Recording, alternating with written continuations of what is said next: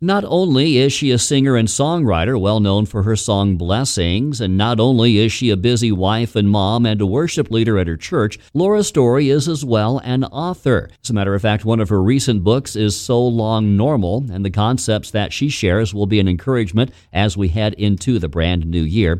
Now, this morning, we are revisiting a conversation with her about what she has learned through the challenges of her life. Laura, welcome back to the conversation. Oh, thanks so much for having me. Yeah, so you must do pretty good because I think this is like our third or fourth time having you on. Keep oh, bringing you I don't back. Know about that. Don't, well, don't set the standard so high. so, I mean, obviously, we've all gone through a crazy year and a half plus Yes. now. Lots of people were doing different things during the COVID reality. How did you guys fare during this time? You know, none of us have gotten sick, which is uh, Mhm. answered a prayer in and of itself. You know, it's so interesting um, how something like this, like a pandemic, so much devastation and loved ones that we've lost, things like that. And still, there have been some really sweet moments with our family mm-hmm. of slowing down, returning to, you know, that big piece of furniture with all the chairs around it. That dinner table Yes.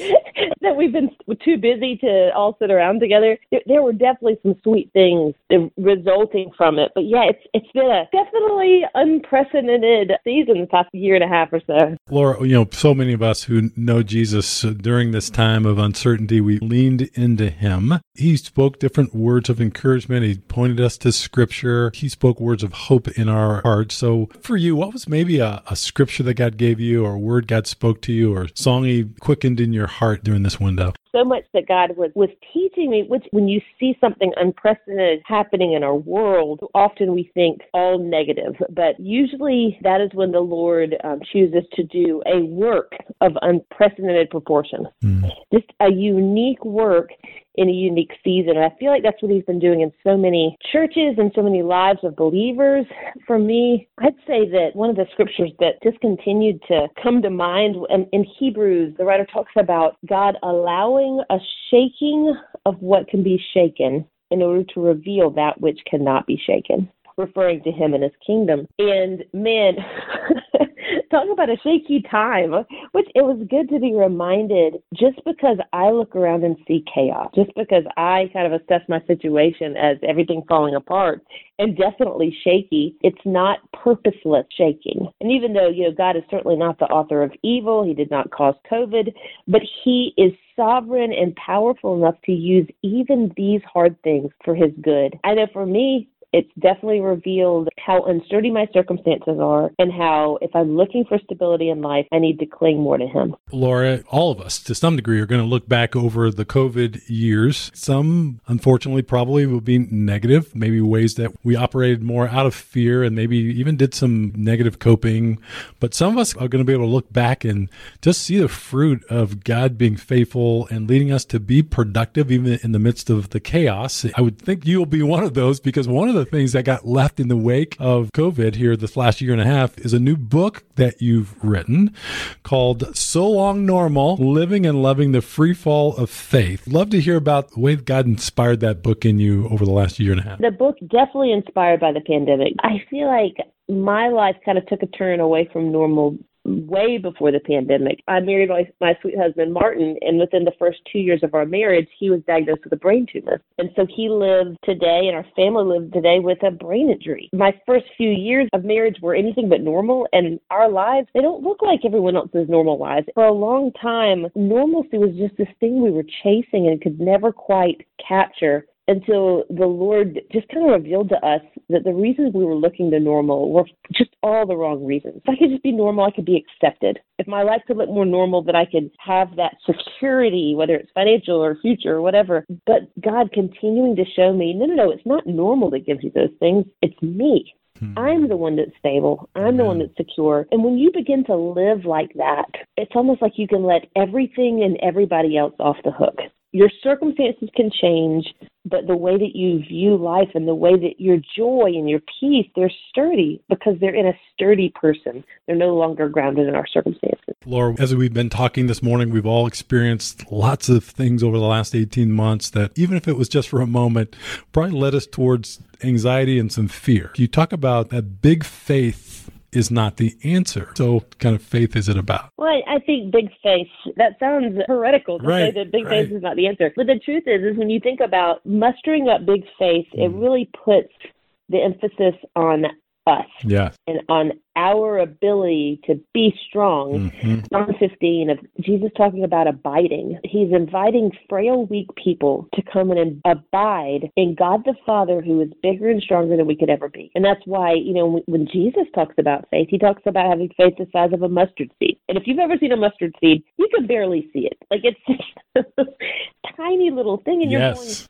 Well, how is that kind of faith going to get me through my cancer? Or how is that kind of faith going to get me through pandemic?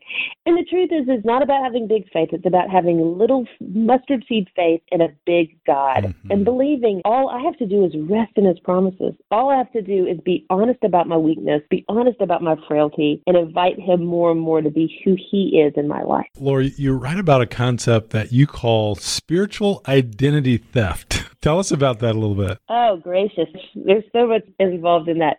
But it's basically who do I believe myself to be? And I'll tell you, it's a bigger picture than that. Especially during pandemic, I think revealed all this to me because like most people, when all of this started up, I was glued to the television, glued to social media. I was hungry for the latest information. And, and there's certainly nothing wrong with looking to news outlets and social media or other people for information. The problem is, is a regular diet of that, it actually begins to play into more formation mm-hmm. than information. Yes. Everything that you allow into your mind is forming you. But I began to realize spending so much time with these news outlets or whatever was forming in me. I, I was just like a frenzied anxious person. And I realized the thing that I really needed to be running to was the Word of God and looking to every promise that God gives us about who we are in Him, about the unshakable people we can be because we have an unshakable God. And God doesn't just give us these promises, but so often He qualifies them with when you walk through the valley,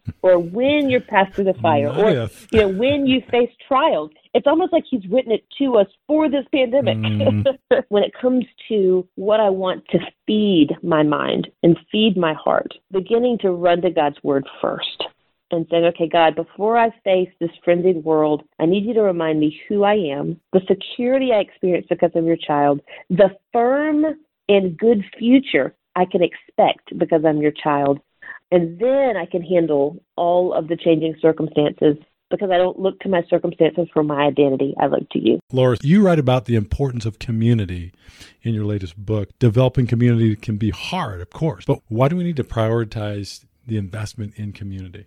I think first, when you think about what the scriptures say about the church. It doesn't say they'll know that we're Christians by our church services or our stellar programming or our beautiful marquee signs. it says they'll know we're Christians by our love. Community is how that's experienced. It's like Jesus is saying that it should be the most outstanding characteristic of a Christian, not us having the right answers about why God allows a pandemic. People do need those answers sometimes, but they usually need them in the context of a relationship rather than us always showing up with an answer. We need to be showing up with warm cup of coffee, you know, rather than showing up with the answer. But what I think about community, it's how people experience God. I, my pastor, he would always say, experiencing who God is through God's word and through God's people. And a lot of times we just forget that we weren't created to be these Lone Ranger Christians. Mm. We need each other, and God created us to need each other. The problem is, is in order to need each other, sometimes we have to come across as needy in America, so self-sufficient and independent. Sometimes people see that as a bad thing. But I've found, at least for me, you know, with our strange little life with disabled husband and four kids, it's a whole lot easier once we get to the point of saying, I don't have it all together. I need God, but I also need God through other people. I need other people to help me get through this life. Laura, we've been talking to you uh, this morning a lot as an author, you know, but most in the My Bridge Radio family have originally got to know you as a singer, songwriter. We can't let you go without talking about one of your latest songs, right? So talk to us about Hello Unknown. I really was planning on just writing a book. And then mm. we ended up adding the Bible study because I always have more Bible content than the book people let me put. in the book, the way that it's structured, we're saying so long to so many things that we look to for stability, and but then towards the end, we begin to say hello to some things. We say hello to new life. We say hello to a new mission to a new view of the world.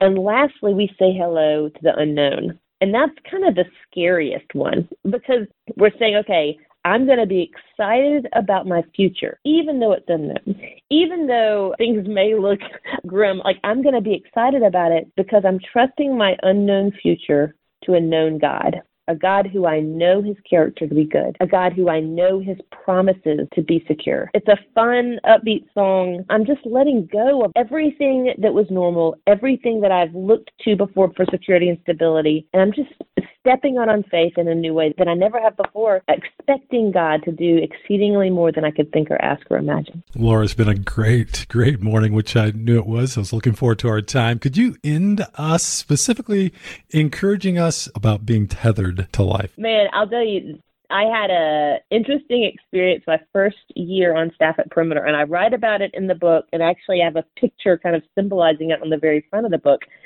I was asked by my staff team to do this zip line with them. Okay, so I've, I've been on staff at this church for 16 years now. It's amazing I made it past this first, few weeks of being asked to do this ropes course team building experience, and I was completely terrified.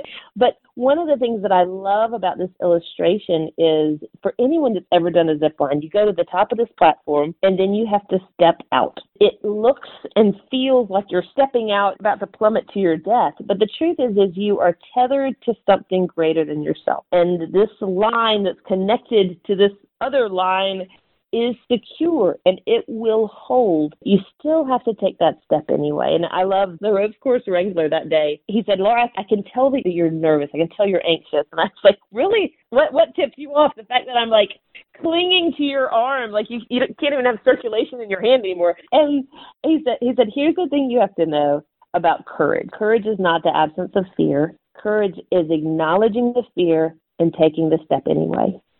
And that's so true. It's not that we have to just try to, you know, muster up all this courage. It's, it's no, it's okay that we're scared. It's okay that we're anxious if we believe that we are tethered to God through the person of Jesus Christ, through his work on the cross on our behalf. There literally is nothing in this life that could ever separate us from his love.